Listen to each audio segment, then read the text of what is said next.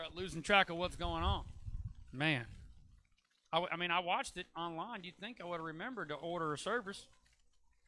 It's tough, tough crowd today. Um, so I, I wanted to share with you, uh, really briefly, um, what the Lord kind of laid on my heart to uh, to share November the first. Halloween was October thirty first. Well, Halloween wasn't always Halloween. Um, believe it or not, I was going to dress up for church on Sunday morning as a Martin Luther, a monk. Because Martin Luther, believe it or not, is, is credited with the culmination or the pinnacle of the Protestant Reformation. Probably the biggest revival that ever occurred on the face of the planet. He nailed 95 theses to the door of Wittenberg Castle on All, on All Hallows Eve, which is Halloween. And it's All Hallows Eve because November the 1st is All Saints Day, which isn't celebrated in America because we don't have that um, specific doctrinal persuasion vastly approved in America, if that makes sense. But anyway, I want to talk to, to, to us about today a little bit, just briefly, before we introduce our missionary, about revival. Martin Luther, in his studies, he, he was going to be a lawyer, believe it or not. His dad wanted him to be an attorney. He's, he's German, um, if you guys didn't know. And uh, instead of being an attorney, he struggled with faith, struggled with many things. So he ran away to a monastery. Because in those days, it was believed that if you didn't work, you didn't have salvation in Christ. There's a unique connection between the desire to serve the Lord and the desire to understand grace. There's a fine line between grace and works. We have grace because there's nothing we can do to earn our salvation, but because of God's grace in our lives, we should desire to serve the Lord, which means we have to work. What a novel concept that is. Interestingly enough, one of the key verses Martin Luther got to in his studies in the book of Romans, which is what led him to come up with his 95 Theses and nail them to the door of Wittenberg Castle, is Romans chapter 1, verse 7. To all who are beloved of God in Rome, called as saints, grace to you and peace from God our Father and the Lord Jesus Christ. Grace. Martin Luther was in a monastery at the time where Pope Pius and the other popes who were before and after them believed, or had the people believe, that if they bought indulgences, they could buy their way to heaven. How blasphemous can we be? If you give so much money to the church, you can go to heaven. That was the message that was taught. Hopefully, we all know that, that that's not true. Hopefully, we understand that there's nothing you can do to earn salvation in Jesus Christ except for accepting the free gift of grace that Christ offers. The very fact that the church 500 years ago, 600 years ago, was so corrupt that they let people believe and they taught that if you buy indulgences, you could buy your way into heaven. Are we that much more removed from that line of thinking today in the 21st century? Sadly, we are not. Instead of instead of buying indulgences to get to heaven, people think that their church attendance gets them to heaven. Instead of church attendance, people think that if they if they give large substantial amounts of money, they can get their way to heaven. People think that if they dress a certain way or if they show up every time the church doors are open that they're going to get that they're going to get to heaven. People think and it's sometimes taught that uh, you have to do things a certain way to get to heaven. Mainly, one of the things, sadly enough, is that we, we take grace and we push it aside, and instead we have this thing called tradition. And we believe that our traditions are going to get us to heaven. We believe that our faith traditions and our doctrines are what's going to get us to heaven. And sadly, the only thing that's going to get us to heaven in the academic world is a word called dogma. And the very dogma that Jesus Christ is the only way to heaven because that's what the Bible teaches. John 14, 6 says, I'm the way, the truth, and the life. No man come to the Father but through me.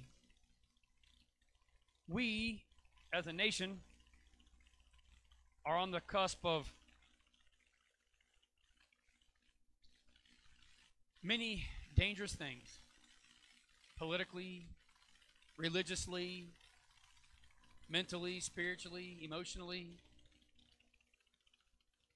because we don't have love for each other anymore. Sadly, we have contempt for each other more than we ever have love for each other. I don't care if you're 90 or if you're 2. Society has taught us how not to get along. We are on the verge of potentially the greatest revival the world has ever seen. We're on the cusp. It's right within the reach of our fingertips. We have the internet. We can broadcast this, and somebody in India can watch us have church. We just had a guy come to know Jesus Christ that we don't even know who he is. We do now, but we didn't know who he was. We didn't know how he found out about our church. But he's in Lynchburg, Virginia, and he watched our church service and gave his life to Christ during a church service while he was in a hospital room. Now, we we are on the cusp of the greatest revival this world has ever seen. And it's right there for us to do what God wants us to do to grasp and hold on, to get rid of all of our traditions and serve the Lord Jesus Christ with the great fervor and the tenacity that Martin Luther had. The example that he gave to us in the Protestant Reformation, being bold enough to go to the Catholic Church and nail 95 things that he said you are wrong, knowing that he could have lost his life. They forced him to recant, and he would not. He had three or four different face to face meetings where he had to get there in secrecy and leave in secrecy to save his life because the church wanted to silence him. And I tell you that there are people here today that would silence me and silence every other gospel preacher out there because it doesn't go and coincide with their tradition. The sad truth is that we become an apathetic nation. The world has become apathetic to church. You know why? Because we've ruined it. Human beings have ruined the church. We've commercialized Christianity. We've commercialized the gospel. We've commercialized it with you have to do this, you have to do this, you have to do this, you have to do this. There are several things that we should do, but there's only one thing that we have to do, and that's be a humble servant to the Lord Jesus Christ. And that humble servitude requires us to make sacrifices. It requires us to sacrifice our lives and our desires and our wants to serve Him. It never says that you can't go to work on a Sunday because some people got to make a living, right? I've worked on Sundays many a time in my life to provide for my family. You know the reason why the churches started having service on Sunday evening? The original Sunday evening service, from my understanding and studies, started because people had to work on Sunday mornings in the factories. The only time they could come to worship for service is on Sunday evening. You know the earliest chaplains in the United States Navy? They hired the pastors in the Continental Navy. In the original Navy of the United States of America, they hired pastors to come on board. And you know what their job was? To hold three services a day on that Sunday. So that every bit of the crew could have worship service. Instead, what we've done is we've we've taken the church and we've made it into you have to conform to what we want you to do or you aren't accepted. We've alienated and marginalized more people across the world in the name of Jesus Christ, and it's shameful. We're no better than the people who led the Crusades and ransacked the Palestine, the nation of Israel, in the, it, in the medieval times. We're no better than, than the Catholic Church was 500 years ago when they, when, when they monopolized and took all the power that they had as the church and overtook the state. You know what revival's for? Revival's not for the non believer, revival's for the believer. More often than not, people would come to revivals. They invite their friends to come, and they don't show up themselves. Hey, my pastor's preaching tonight for a revival. You should come. Where are you at? I got other things to do. What a great message you're sending. What a great message we're sending. How about people who invite people to church, but they never show up themselves?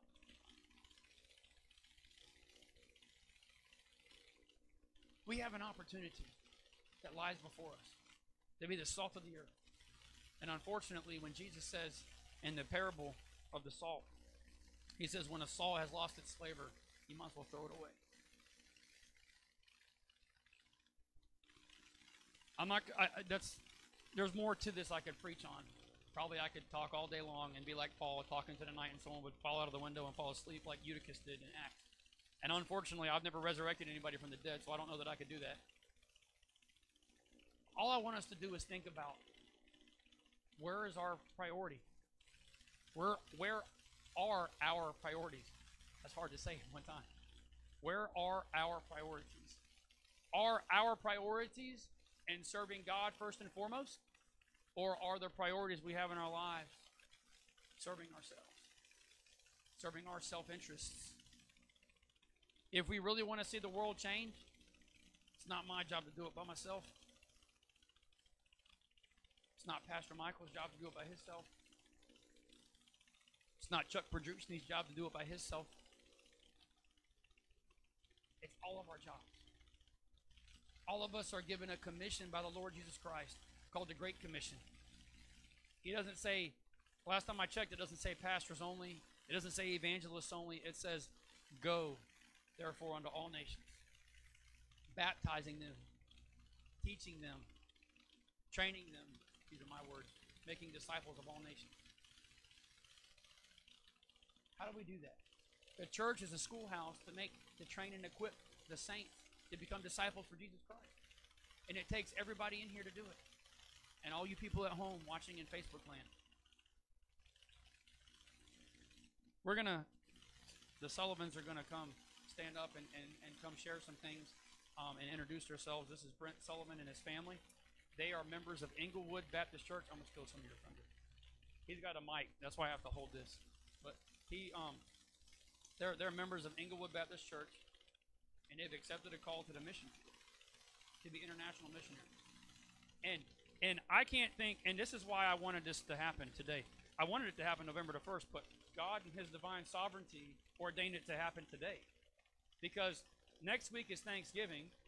What better thing to be thankful for than people who are willing to go and serve the Lord, leave everything they know, and go somewhere else? More importantly, the Sunday after that is the first Sunday of Advent, and it's the first Sunday that we're going to kick off our Lottie Moon Christmas offering campaign in the cooperative program. And Lottie Moon, every dollar that's raised at Lottie Moon goes to support missionary families like this. I mean, God is good all the time. You don't, I mean, we, we tell him our plans and he laughs at us and says, No, Justin, you're going to be sick for two weeks. I didn't get to come dressed up as Martin Luther to give a good, a good scripture passage. But I want us to think and give our undivided attention to the Sullivan family as they've been so gracious to come and share with us.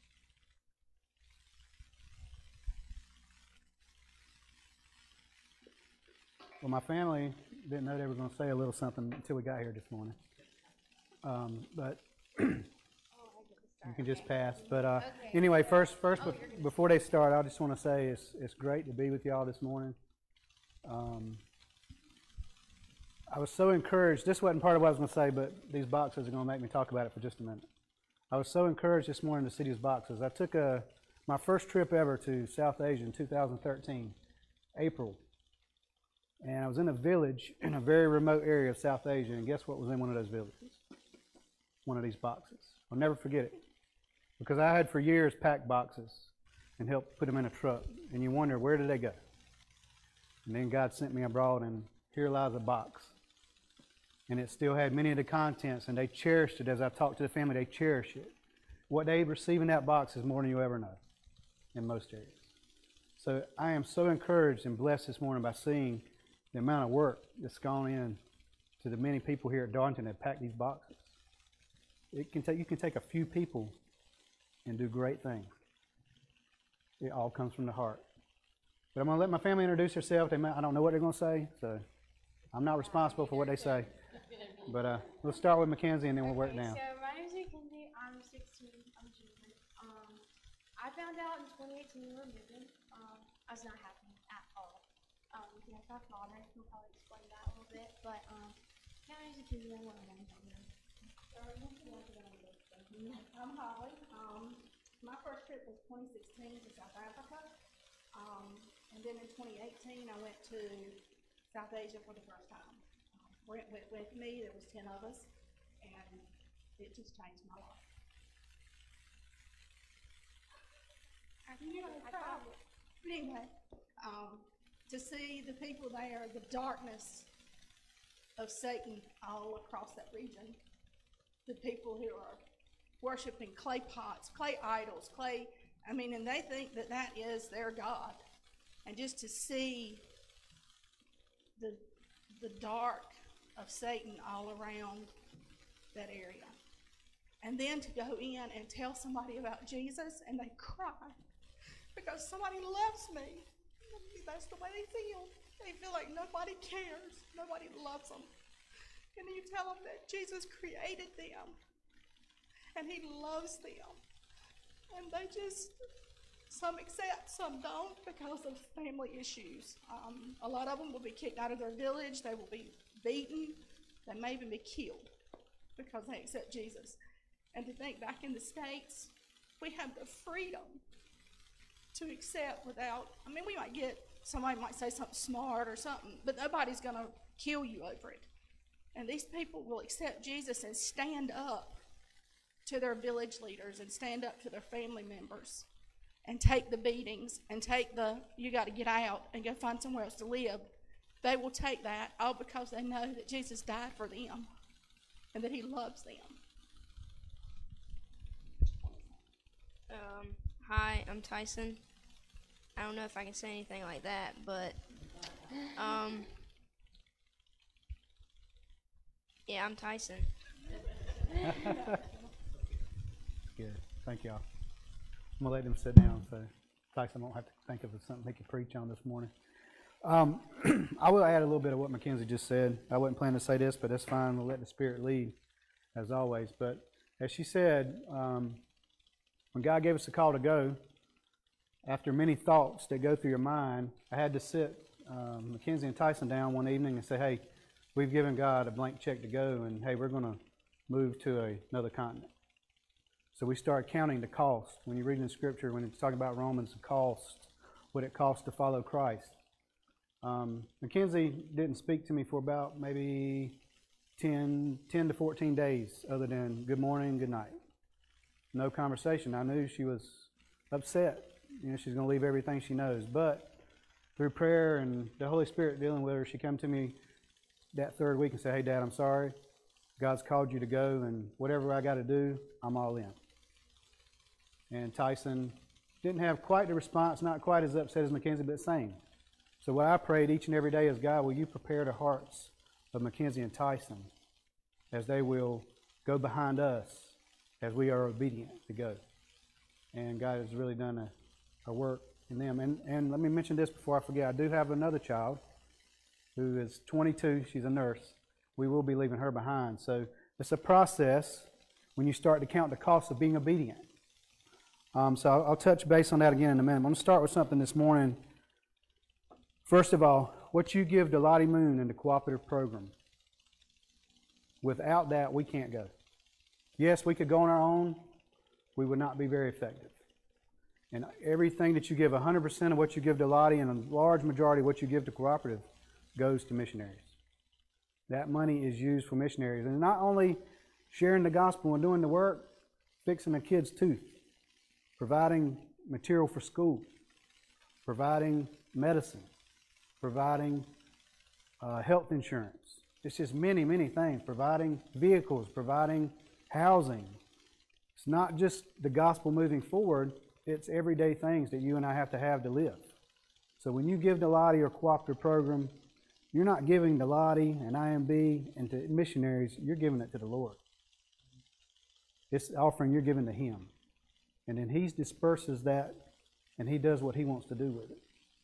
So thank you. Thank you from, from I, I know if we had about, I think there's almost 5,000 personnel now, and if they could all stand up here this morning, they'd tell you the same thing. Thank you. So it's a great opportunity to be here this morning with the ones that God brought here to hear just a short, just a short message from what God's put on my heart this morning. He wanted you to be here today to hear it. And the ones that are in Facebook land, as Pastor Justin said, hopefully you'll take to heart what I'm going to say as well. But without you guys, we can't do what we do. And our Father is worthy of it. I was thinking what Justin said. Man, our, our country's in an uproar, especially here in the United States. we are so, I don't want to say, I'll just say we're spoiled. And we're, we've become rotten. And, and the church, that includes the church. Because we have been so saturated with what we want, what we need, what we get, and we've taken it for granted. Many other countries, it's not that way. They can't do the things we do without persecution or being kicked out of their family, as Holly said. I want you to think about this morning, and forgive me for my eyes are getting older. Anybody have that problem? So I'm going to read from my phone this morning with my notes, but I want you to think about something this morning. Right now, whoever's listening out there in Facebook land or in this room, you and I are part of 17,442 people groups. I don't have time to get into a bunch of statistics, and I don't want to bore you with a bunch of acronyms that you may not know, but you and I are part of a people group. When God created us, we're part of a people group here in the United States. And that's one of 17,442. And you and I didn't pick who our parents would be. And we didn't pick where we'd be born. God determined that when He created us. So I want you to think about that. And the reason I give you that statistic is 43%, or almost 43% of that number, are unreached. They've never heard about Jesus. No one's ever told them about Jesus. No one's ever shared the gospel. So if you think about that population of people, which is approaching 8 billion, our world population is approaching 8 billion people. And I know that sounds like, man, I don't want to have to do math this morning. Of that, 3.3 billion have never heard. And it's my responsibility, your responsibility, Justin's responsibility, everyone who's a follower of Christ's responsibility. And it doesn't mean that you might travel eight or 10,000 miles to go do it. You have people right here in your community. But if God tells you to go, then you should be obedient to go. You have friends, family, loved ones, children. They're part of what we call a oikos. They're part of your, your group of people. You can start and reach them, and then you can spread into your communities. Halifax, Rocky Mount, Wilson, wherever you may live, you can spread that into your, to your community. Justin, I was glad to hear you talk about the Great Commission briefly. I didn't know what Justin was going to say, and man, I, I love to hear him talk about the 95 Theses. That just gets me pepped up. But Matthew 28, 19 and 20. Go therefore, make disciples of all the nations, baptizing them in the name of the Father, the Son, and the Holy Spirit, teaching them to, to observe all I've commanded you. And then what does he say? Lo, I'm with you always, even to the end of the age. It's our responsibility to make disciples. And we can't do that by just inviting someone to church or watching just on Facebook. We got to get involved. We got to tell our neighbor. We got to tell our family. We got to tell our children. And we have to set an example. We can't make a disciple if we're not having any interaction, if we're not loving, if we're not teaching, if we're not challenging, if we're not coming along each other when we're hurting or going through something and pray for each other and love on each other. We can't make disciples unless we live it out. Unless we live it out. So, no doubt COVID has affected the entire globe. Who thought in March of 2020 that pretty much every continent exists would be shut down? I had no clue. I'm sure you would probably agree. No clue. This affected the entire world. But it did not catch our Lord by surprise. He knew COVID was coming. And it's affected over a million people. I don't have the exact numbers, but over a million people have died and slipped into eternity due to COVID alone. Way more than that if we calculate all the other diseases. But I want you to think about, the reason I mentioned that, I want you to think about there are two kind of peoples that you and I are going to come into contact with each and every day. Someone who's lost and someone who's saved. Two places they can end up. They can either end up in heaven, they can end up in hell. If they are separated from God for all eternity, that means that they will be tormented forever.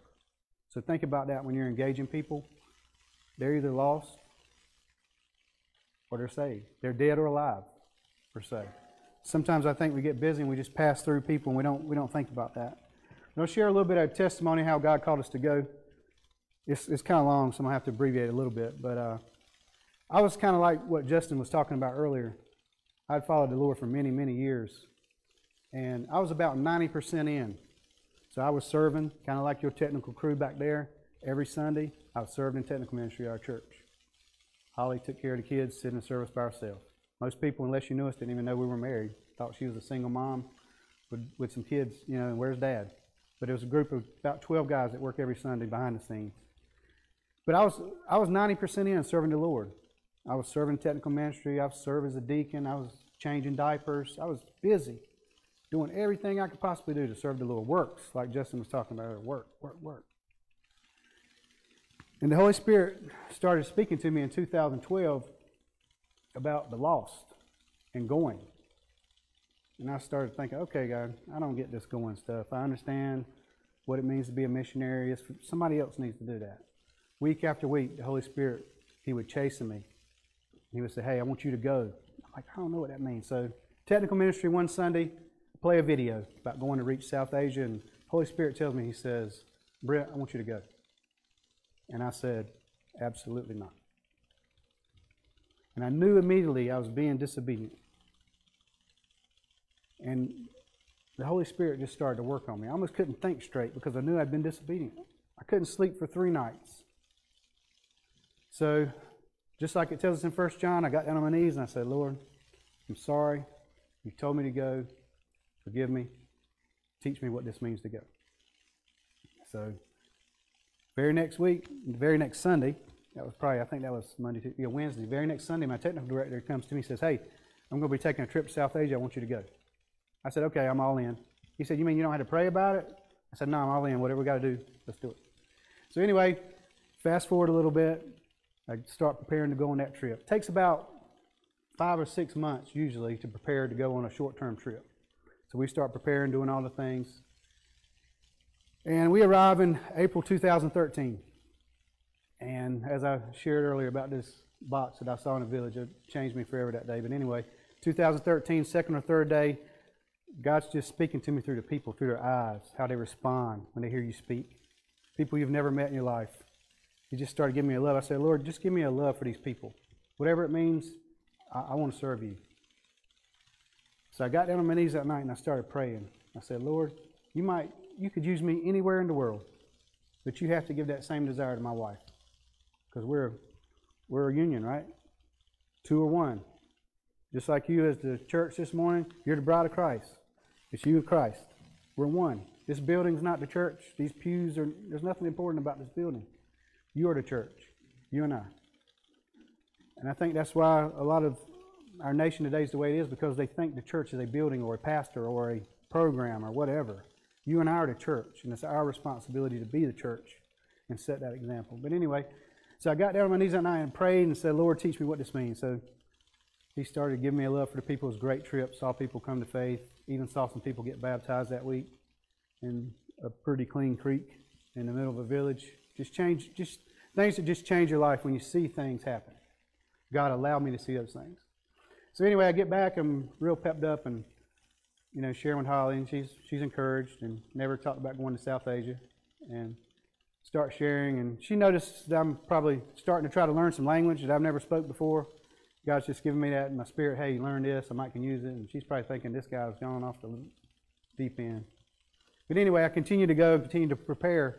But what I started doing each and every day, I started praying, Lord, you have to give this desire to my wife if you're going to use me somewhere. It may not be to South Asia. It might be on another continent.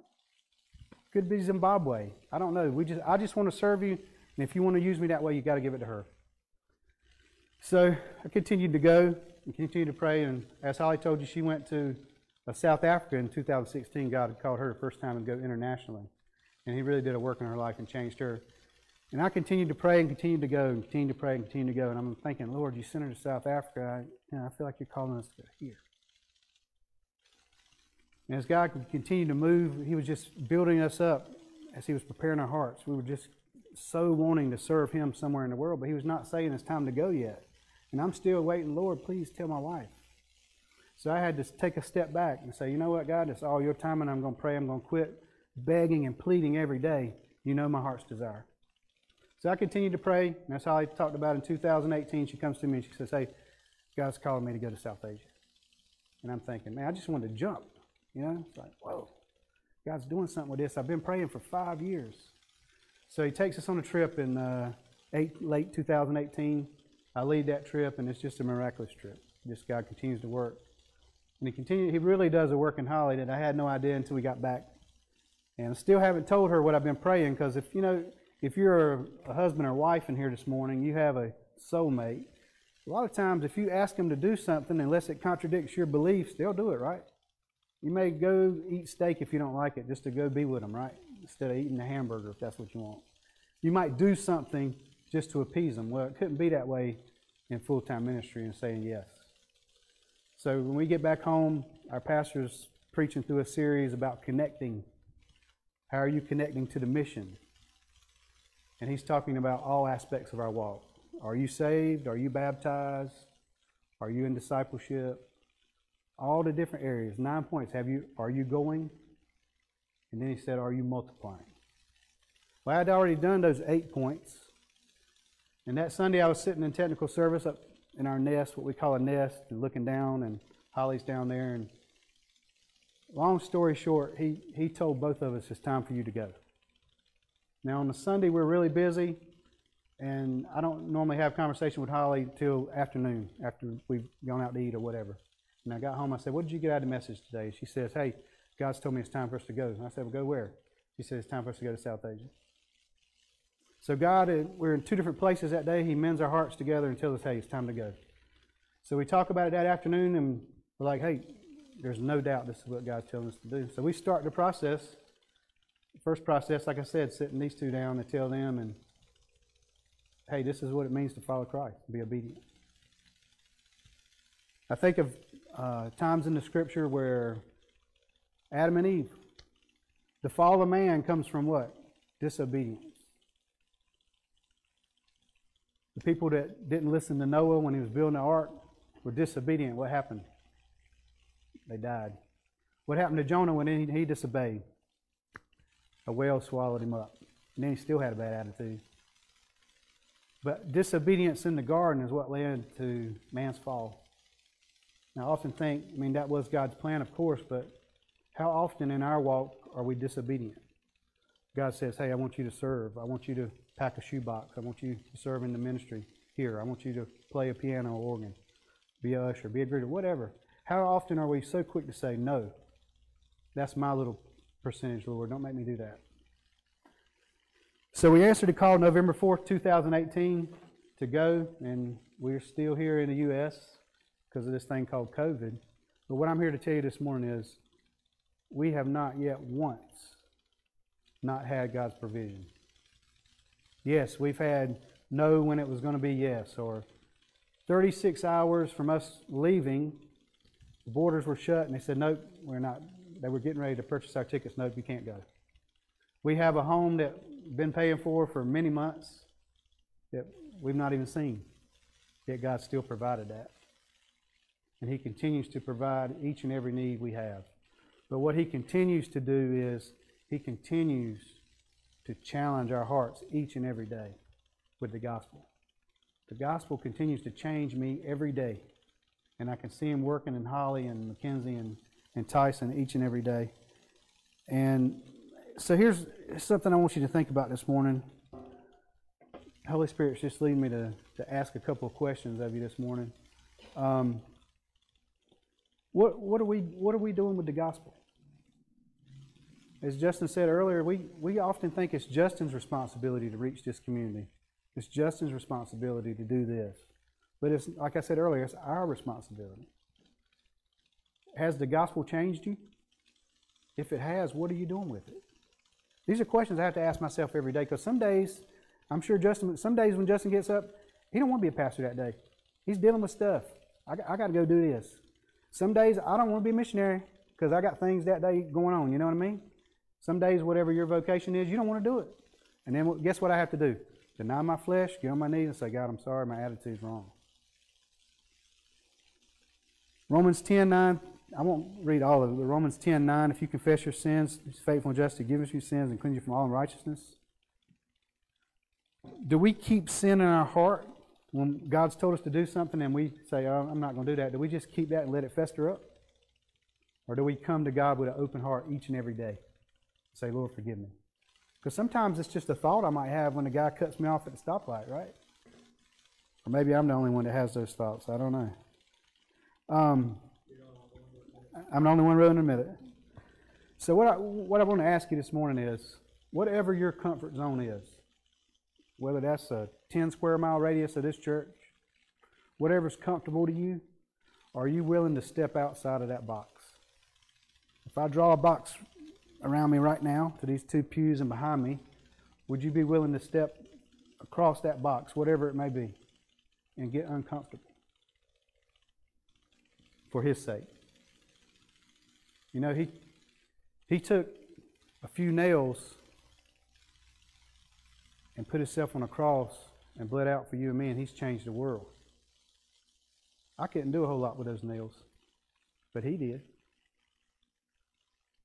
We have His Word, the Word of God, and it says that it's powerful and sharper than any two edged sword. If we're willing to engage people and open our mouth, it's not beating them over the head with your Bible, just having a conversation with John or Jill and say, hey, let's go get a cup of coffee, or you know they're going through something. Maybe they're fighting cancer, maybe they're fighting rebellious kid, a prodigal, all kinds of stuff is going on. So today, just I would ask if will you step out of your comfort zone? It may not call you to go overseas. It may just call you to go down the road. That's what I had to do because I had my little ten percent that I didn't want God to have control over. And when I surrendered it to Him, boy, did He start opening my eyes. He started changing who He wanted me to be by being willing to make disciples. Um, let me think here. As I wrap up, I know time is slipping away. I want you to think about something this morning. You can play a vital part in the work of IMB and other missionaries in three ways. You're already doing one of those because you're giving to Lottie and Cooperative. You're already giving. You can give, you can pray, and you can go. And I know in this COVID pandemic, going is kind of tough right now, as we bear witness of. But let me add this as the Holy Spirit just bringing it to, to my thought. As you pray about what the Lord may have you do toward missions, I would ask that you pray, God, what do you want me to do about missions? And maybe you're already giving, maybe you're already going above and beyond what you've done for many years. Just ask Him, Lord, what do you want me to give? What do you want me to do? Right now in South Asia, this year, there are 50,000 baptisms in one area. They had 50,000 baptisms. And the only reason I share this, I want to share this story. A colleague and brother of mine was on a trip to go start a church in an area in the south. And when he got there, about a 36 hour process by train and driving, the gentleman he was going to meet, he found out he was, he was basically a fraud. He was not legit. He didn't want to follow. So when they got there, they thought, man, this is, Lord, what are we going to do? So God brought another brother to him.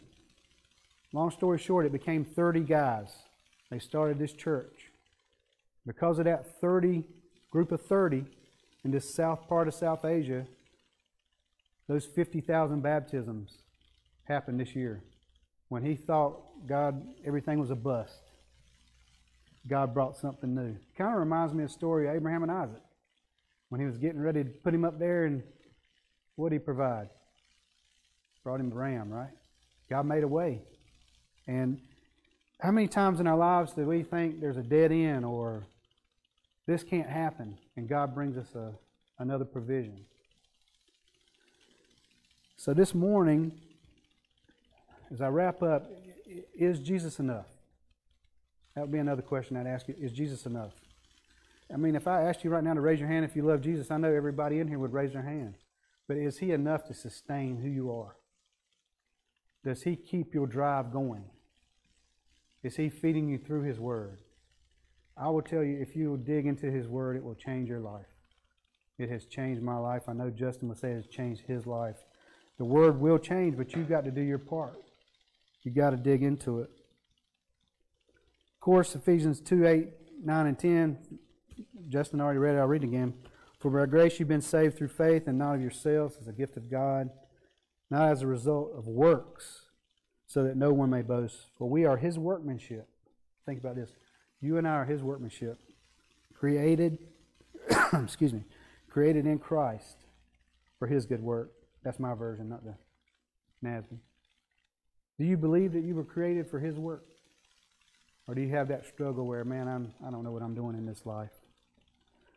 So this morning, would you be willing to give Him a blank check and say, Yes, Lord, whatever you want me to do, I'll do it? I mean, like I said, it could just be changing diapers in a, in a kid's class, could be serving as a deacon. It just means you have to deny what yourself wants and say, Yes, Lord, what do you want to do with it? So, as, as we prepare to go, share just briefly about our segment. Our segment, where we're going to live, we're just going to have about 16 million people living where we're going to live. Only about 16 million. But our segment that we're going to serve the Lord in, it's a brand new segment. Nobody's been there. It's about 22 to 25 million people that have never heard. Would you be willing to pray and ask the Lord, would you pray for a people group, part of our segment, that you could adopt that group and just pray? And then years later or weeks down the road, we don't know what God would do with it. We could come back and report, hey, God's done this through this people group, through Darlington Baptist Church, through Southern Baptist churches. It sounds like when you think about 22 to 25 million people, that sounds pretty astronomical, right? Those numbers still blow my mind. I've sit in those villages and been around those people where you walk and you can't even hardly breathe. But I've seen those people come to tears before you ever get into the gospel when they know they were created by a God who loves them. And the Holy Spirit speaks to them just through creation when you start in Genesis. Because Romans 10 is clear. In Romans chapter 10, if you get time this afternoon, this week, read Romans 10. It's our responsibility to go and tell and preach. And everybody knows that there's a God who created them. They just choose to reject it because of sin. So this morning, as we go, thank you for allowing us to be here with you today at Darlington. See smiling faces, see these shoe boxes, see what God's doing through Brother Justin. And uh, we just thank you for the opportunity. But um, Justin, I'll let you you coming in, maybe with an invitation. Um, thank you. On behalf of Southern Baptist Churches, on behalf of the IMB, we love you. We thank you for your support. As I said earlier, you are playing a vital role in what God's doing among the nations. Thankfully, today we had an opportunity to put a face face to face. Maybe you've never seen a missionary like just said. They're real. We are real. But we can only be real because of you laying your offerings at the feet of Jesus. Thank y'all.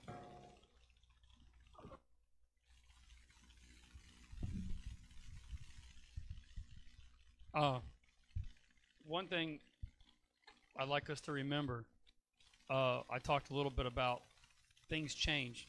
We have new normals, Dif- things are different. While he was talking, I, I thought of something and I wanted to share it. And you know, we're never good at getting out on time anyway, so. um, we need to do a good job, or we need to do a better job of being comfortable with the uncomfortable. One of the cl- the class I'm taking right now, I'm post seminary, got my master's already, and uh, this clinical pastoral education class is teaching me to be comfortable with the uncomfortable. He talked about a box, not box, but a box.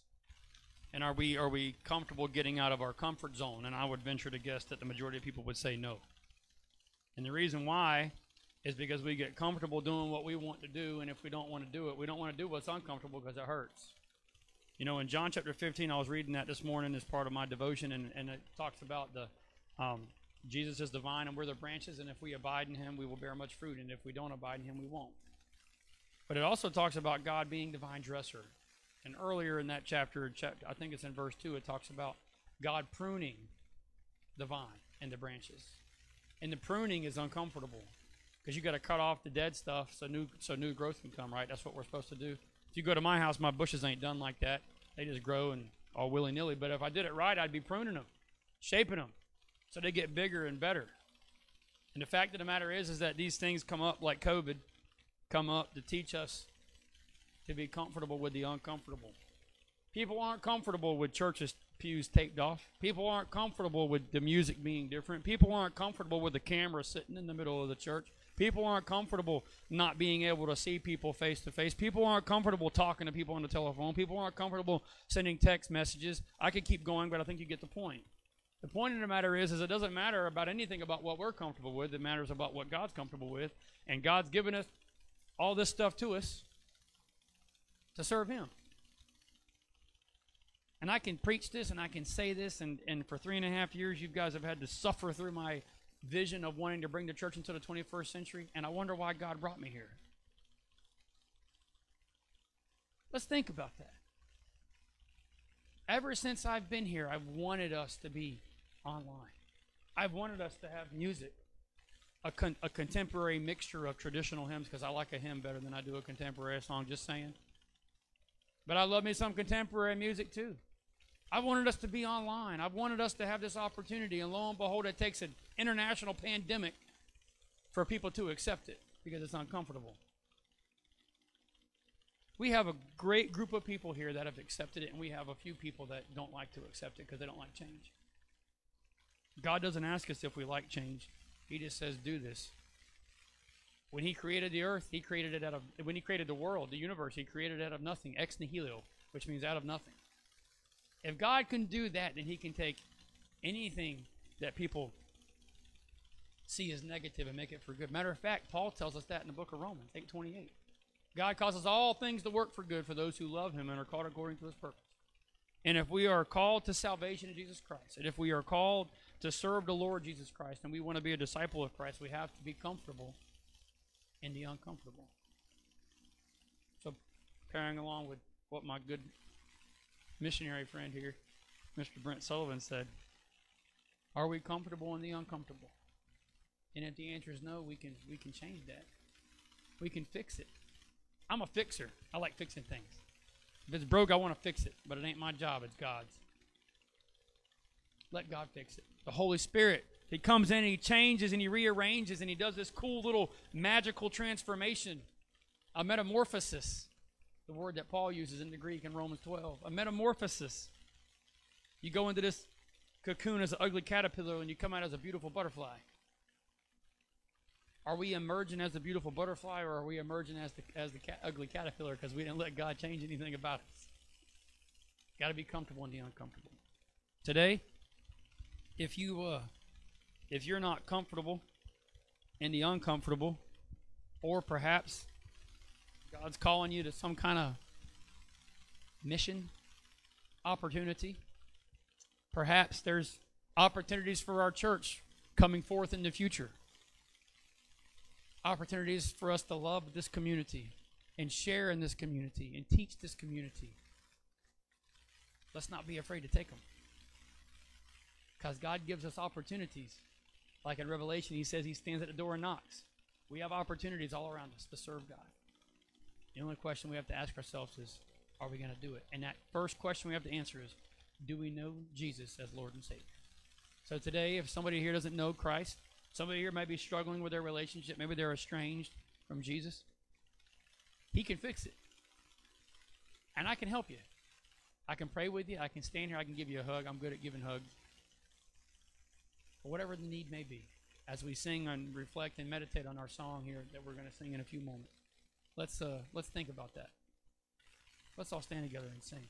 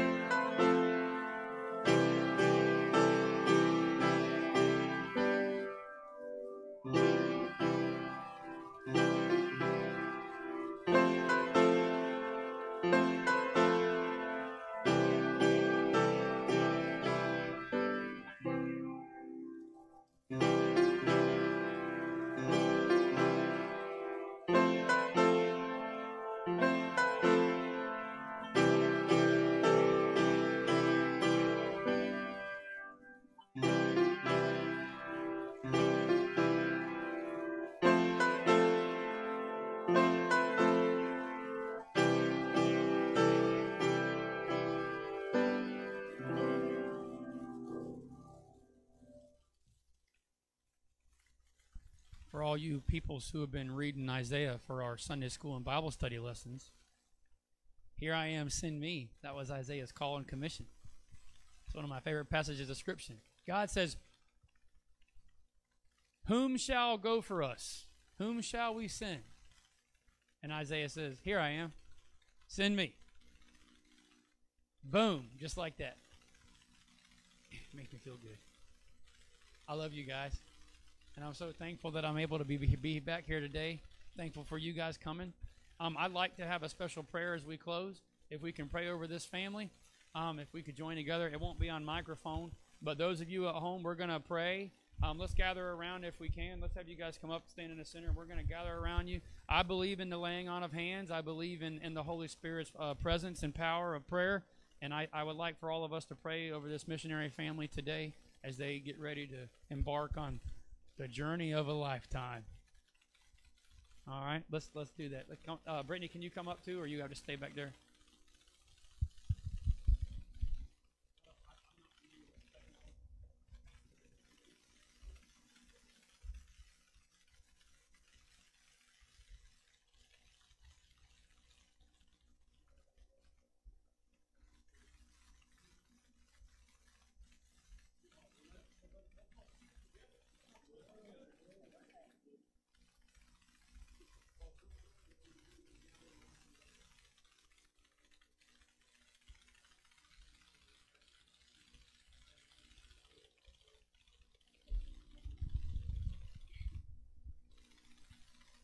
Okay.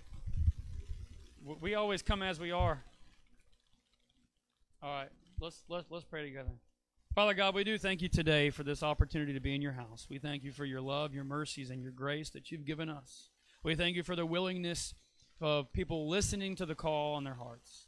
And this is reminiscent of, of King David. This is reminiscent of even uh, my story in the call to ministry. It took me several years to get to where I was to be able to fulfill that call.